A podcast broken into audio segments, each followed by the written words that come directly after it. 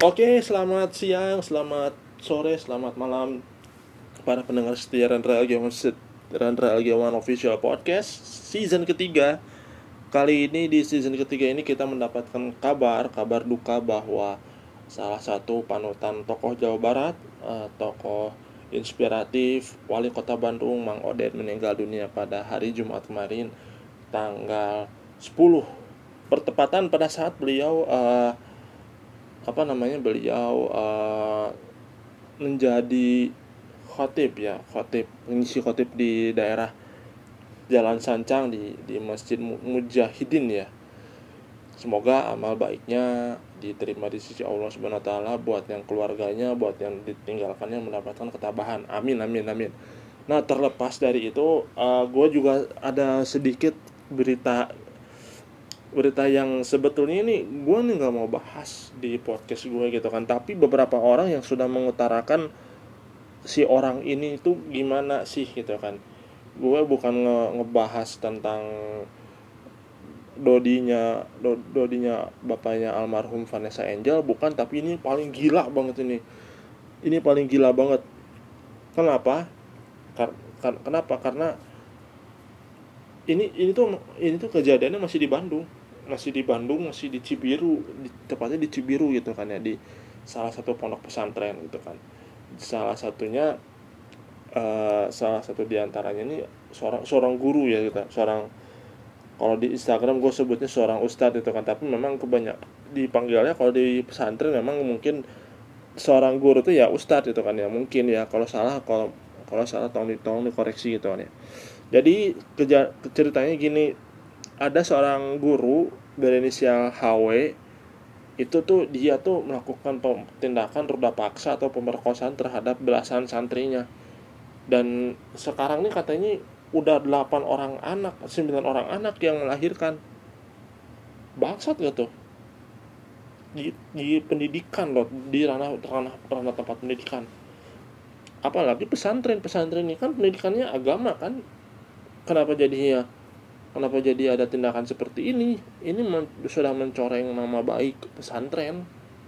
Dan orangnya sudah di diproses hukum ya gitu kan ya. Cuman kalau menurut gue di proses di proses hukum apa pun itu nggak nggak akan nggak akan apa namanya membuatnya menurut menurut gue ini nggak akan jerak lo mau hukum 20 tahun 15 tahun pun kalau misalkan kayak gitu lagi ya lu percuma gitu minimal dikebiri gitu kan kalau kata gua gitu kan. Atau kalau misalkan uh, kayak di Aceh kan itu kan di Aceh itu kan hukum hukumannya kan sadis banget kan gitu sadis tapi sesuai dengan tindakannya gitu dicambuk gitu. Itu udah sadis banget itu. Karena bener-bener penegakan hukum Islam itu kuat gitu kan ya. Nah ini beritanya nih 13 santri diperkosa pemilik pondok pesantren, empat orang telah melahirkan bangsat gitu. Uh, apa namanya? Tokoh masyarakat adalah seseorang yang memiliki pengaruh besar di masyarakat. Mereka dituntut untuk berperilaku baik sebagai contoh untuk masyarakat. Nah ini tokoh masyarakat itu kan di, di tugas bukan tugas sih tapi menjadi uh, tolak ukur untuk berperilaku baik sebagai sebagai contoh contoh terhadap masyarakat itu kan. Nah seperti yang apa namanya seperti yang diberitakan ini keadaan korban ini katanya katanya sih uh, si apa sih namanya shock trauma gitu kan. Nah ini ada datanya katanya data dari UPTD PPA katanya dia bilang korban kekerasan seksual terjadi di pondok pesantren tersebut berjumlah 13 orang. Buset setuju nih kalau gue sama Deddy Corbuzier. Si pelaku ini tuh pedofil.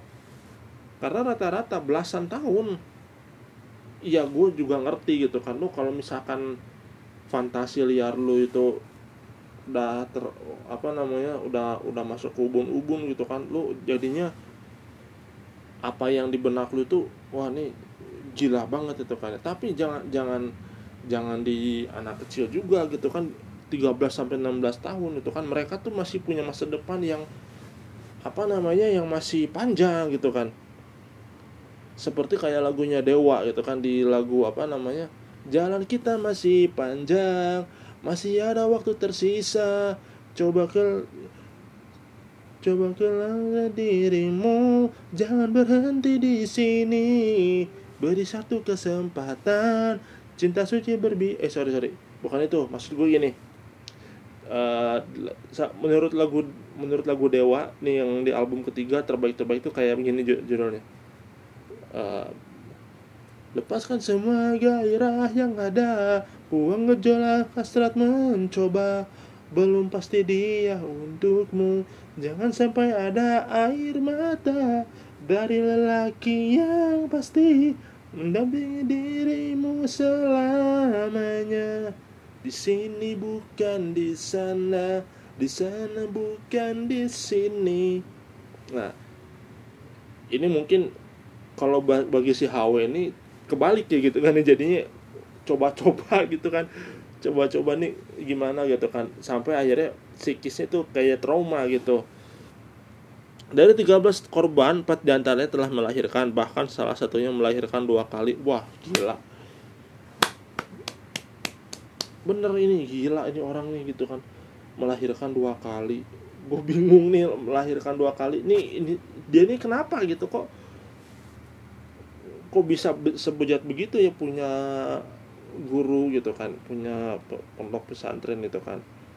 Bahkan salah seorang korban ya nah diketahui kekerasan ini ternyata sudah terjadi lima tahun yang lalu dari tahun 2016 astagfirullahaladzim astagfirullahaladzim astagfirullahaladzim ini gila banget.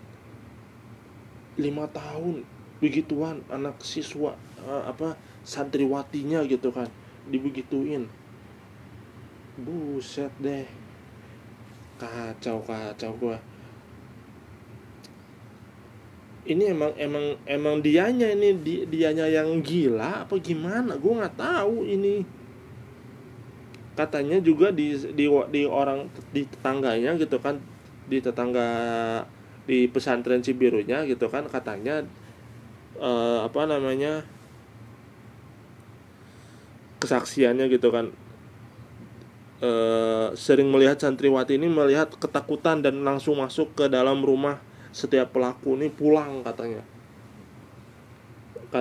istilahnya tuh tampak seperti ada pembatasan untuk berbicara dan berkomunikasi bagi santriwati dengan para tetangga. Oh jadi kayak eh, kayaknya takut itu kan takut uh, untuk kasih tahu ke warga gitu kan kalau ada terjadi sesuatu gitu kan. Sebetulnya sebe sebetulnya kalau kalau gua ya gitu kan kalau gua diminta untuk menceritakan sesuatu gua juga sebetulnya agak takut gitu kan ya. Agak agak takut takut gimana gitu kan takut ya, takut uh, takut sebetul takut apa yang diamanatkan terbongkar gitu kan. Kayak misalkan gue diamanatkan untuk tidak kasih tahu kalau gue kasih kasih tahu kalau misalkan gue nih kalau gue apa namanya dia ini di, dia ini habis godain uh, dia ini habis ngehamilin siapa gitu kan dan minta minta minta amanat sama gue gitu kan. Tapi kalau misalkan gue ternyata bocor gitu kan gue bocor bocor sedikit itu kan sampai ke mana-mana. Nah itu bisa aja gue dibunuh lah atau gue diapain lah gitu kan ya. Tapi ini kayaknya nih emang takut nih gitu kan. Kata tetangganya juga ada seorang anak berusia 9 tahun berkulit hitam manis orang Papua asal Papua sering terlihat nangis katanya. Dia ngadu-ngadu pada ngadu-ngadu gitu sama dia gitu kan. Katanya dia tuh disering, si Dewi ini tuh sering didorong sering dimarahin nah dia juga bilang yang dilihat si Dewi ini si tetangga si tetangga pondok pesantren itu katanya anak-anak balita yang menurutnya memiliki paras mirip dengan si pelaku. Bajingan emang. Kata ini yang gue tangkep nih jadi si anak ini tuh katanya dijadiin kuli bangunan. Bangsat emang si anak ini jadi eksploitasi gini. Bener-bener nih gitu kan bener-bener nih gue cari lagi di berita yang lain ini. Tuh biar nih ya di Cirebon Raya ya gitu kan ya. Di Cirebon Raya bajingan emang nih. Budak buset budak. Gue gue gue nggak habis pikir nih kenapa gitu kenapa nih pelaku ini tega banget udah udah ngehamilin 12 santriwatinya. Terus disuruh kerja. Anjing nggak tuh?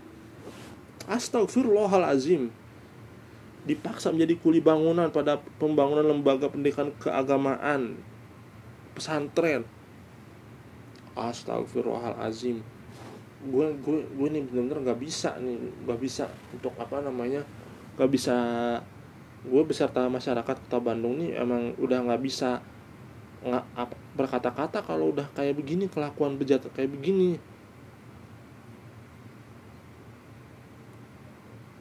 Lo kalau misalkan kalau misalkan ternyata si si pelaku ini nggak bisa mem, apa namanya me, menahan menahan nafsunya lu jangan lu jangan godain gitu kan lu tahan nafsu lu lu tahan nafsu lu lu bisa lampiasin nafsu lu tuh ke istri lu gitu kan. Istri sah lu gitu kan bukan ke anak didik lu gitu kan. Ini udah salah besar. Ini udah salah besar ini menurut gue gitu kan. Nah bayi-bayi itu lalu dieksploitasi untuk menjadi alasan meminta sumbangan ke berbagai institusi ataupun masyarakat maupun masyarakat. Bajingan emang yang paling bajingan lagi nih si pelaku ini katanya memanipulasi data bantuan para santriwati berupa KIP serta dana BOS. Lo tau kan BOS?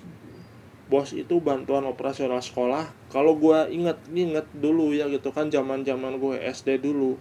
Kalau misalkan masuk SMP negeri itu lo lo selama tiga tahun mungkin ya gitu selama tiga tahun lo bakal dapat keringanan biaya atau ketika SMP SMP SMP di SMP gue SMP di Muhammadiyah dan eh, apa namanya dapat keringanan biaya itu keringanan biaya itu eh, apa namanya pas kelas 2 dan itu selama tiga bulan. Dan itu benar-benar benar-benar pada saat itu sangat meringankan bos gitu kan ya bantuan operasional sekolah. Tapi tapi mendengar berita berita kayak gini ini udah terlaluan itu kan. Bantuan dari pemerintah diselewengin buat dana buat apa namanya buat sewa hotel buat buat sewa hotel sewa apartemen itu kan buat muasin hasrat bejatnya pak kepada santriwatinya gitu kan.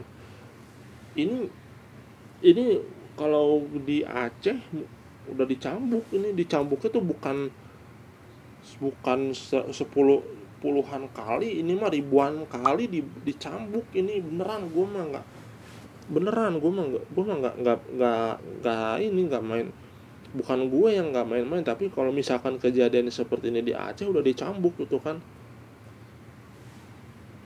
Nah kata kata dia juga nih para santriwati ini ditakut-takuti dengan berbagai dalih di antaranya kewajiban atau murid yang harus nurut pada gurunya. Bajingan memang bajingan emang. Perbuatan itu terungkap dalam persidangan. HM diduga kuat tidak saja mengeksploitasi eh sorry mengeksploitasi seksual santriwati tetapi kemanusiaan secara umum. Emang nih luar biadab nih bajingan nih nyuruh nyuruh gitu kan. Kalau misalkan apa namanya kalau misalkan santriwatinya nggak nurut mungkin dia yang marah dia yang kesel gitu kan. Sebetulnya kalau menurut menurut gue santriwati ini emang psikisnya pasti pasti terganggu dengan dengan kejadian seperti ini gitu kan. Gua nggak gua nggak gua nggak terima. Bukan gua doang yang nggak terima masyarakat kota Bandung terutama. Masyarakat kota Bandung yang apa namanya yang yang nggak terima gitu kan. Bahkan orang bahkan masyarakat sekitar Ponpes di Cibiru itu di Cibiru sama di Antapani itu mungkin lebih nggak terima gitu kan karena lingkungannya pasti sudah tercemar dengan adanya kejadian seperti itu gitu kan. Nah, nah ini ada tanggapan tanggapannya banyak sih gitu kan ya dari beberapa apa namanya nah dari beberapa pemerhati pendidikan itu kan. Nah dari 12 santri yang diperkosa, predator seks HW telah memiliki 9 anak dan 4 lain dalam proses kehamilan dari 4 korban santriwati korban pemerkosaannya. Lu boleh kalau menurut gue lu 9 anak tambah 2 11 jadinya Gen Halilintar lu. Tapi Gen Halilintarnya bukan bukan ja, bukan kayak gini. Tapi Gen Halilintar jalur neraka lu gitu kan. Jalur yang salah kalau Gen Halilintar kan ya eh, mohon maaf eh, buat mohon maaf eh, ibu Gen ibu Geni Faruk sama eh, abang uh, siapa bapaknya ya lupa. Halilintar Asmit. Kan kalau mereka mah emang satu orang aja satu satu orang satu orang pasangan benar-benar sah lahirin Atta, Sajidah, Akaria, Fatim, Sal Saleh, Saih, Torik, uh, Fateh, Muntaz, uh, Saleha, Kahtan gitu kan ya. Bener-bener bener-bener bener-bener apa namanya nih kayak dua orang doang itu kan. Dua orang tapi dalam ikatan sah ikatan pernikahan yang sah. Kalau yang ini salah jalan. Ini pasti salah jalannya anjing kan memang kan dari lima tahun loh lima tahun bulan lima tahun dan terang terungkapnya bulan Juni setelah ada salah satu korban yang ngadu ke Polda Jabar. Nah, dari dari anak asli perkosaan ada yang lebih dari satu gitu kan selama lima tahun. Ibaratnya kata kata kata si santriwati ini seperti berada di penjara di lembaga pendidikan keagamaan yang berbasis boarding school atau asrama penuh itu. Selama di asrama pendidikan keagamaan, para santriwati menerima perlakuan tidak senonoh. Ini yang salah bukan jujur ya pelakunya ini tuh uh, apa namanya harus di psikotes itu kan psikotes itu kan tes kejiwaannya gitu kan. Nah ini juga nih ada apa namanya ada berita gitu kan. Ada berita lainnya masih apa namanya masih terkait dengan kasus ini gitu kan. Ketahuan punya dua punya bayi dua santri korban ruda paksa dikeluarkan usai dua minggu kembali sekolah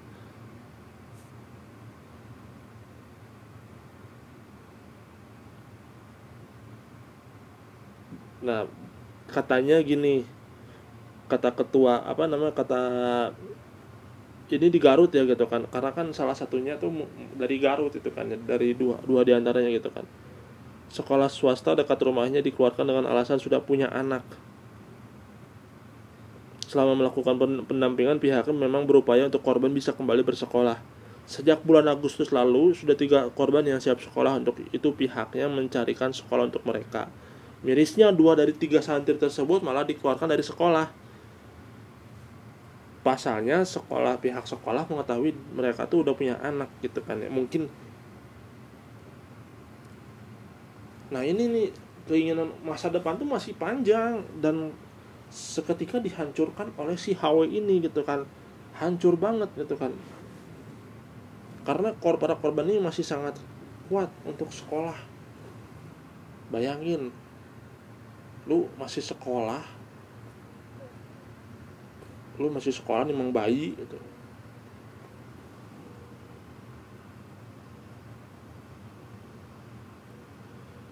Nah kata-katanya juga uh, udah koordinasi sama ibu gubernur dalam arti teh Atalia gitu kan ya. Nah dia juga bilang dia ini dari apa ya namanya tadi gue lupa. Nah dia dia bilang mengakui memang ada beberapa kesulitan yang dihadapi untuk membuat korban bisa ke sekolah. Salah satunya karena penolakan pihak sekolah.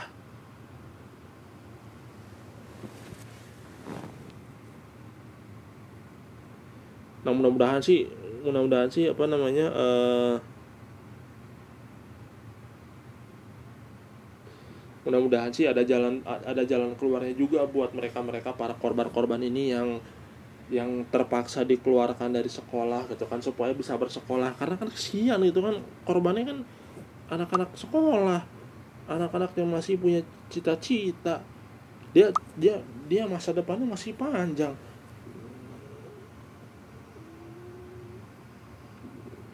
Masih panjang gila emang. Kalau menurut gue kalau menurut gue hukumannya bukan hukuman penjara 20 tahun belasan tahun puluhan tahun kebiri nih jelasin gue jelasin ya kebiri itu apa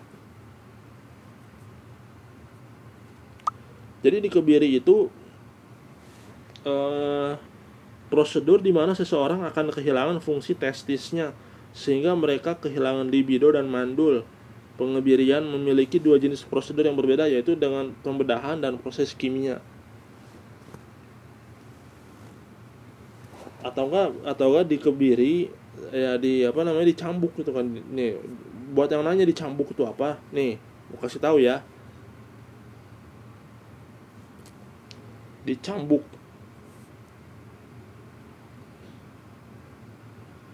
Dicambuk adalah alat untuk melecut binatang berupa jalinan tari dan sel tumbuhan benang atau kulit. Nah, ini ada penjelasannya nih ya gitu kan. Penjelasannya bab ada hukuman-hukumannya gitu kan. Bisa satu kali, bisa ribuan kali gitu kan. Gila ini sih emangnya gitu kan nih nih nih nih gue nggak bisa banyak banyak ngomong nih kalau begini nih gue pusing soalnya dengan kejadian seperti ini gitu kan dengan kejadian seperti ini tuh bisa malu se bisa malu gitu kan nih dari Pak Wagub Pak Wagub juga udah marah nih gitu kan kasus sudah paksa nih beliau bilang saya berharap kejadian ini tidak terulang kembali. Kedua, saya merasa prihatin sebagai komunitas pondok pesantren kejadian semacam ini. Kemudian juga kita mendukung kalaupun itu sudah dilayani atau ditangani oleh pihak kepolisian atau APH agar diberlakukan hukum yang berlaku. Kalau menurut gue mah hukum penjara tuh nggak nggak akan nggak hukum penjara tuh nggak akan mungkin. Kalau hukum kebiri atau hukum cambuk gue setuju dihukum itu sadis memang si sadis tapi demi mempertanggungjawabkan perbuatannya yaitu mau nggak mau harus dilakukan gitu kan kalau menurut gue ya kan ya oke itu aja dulu ya, season ketiga episode episode yang paling gila ini sih dah selamat mendengarkan dan thanks for listening. Assalamualaikum warahmatullahi wabarakatuh.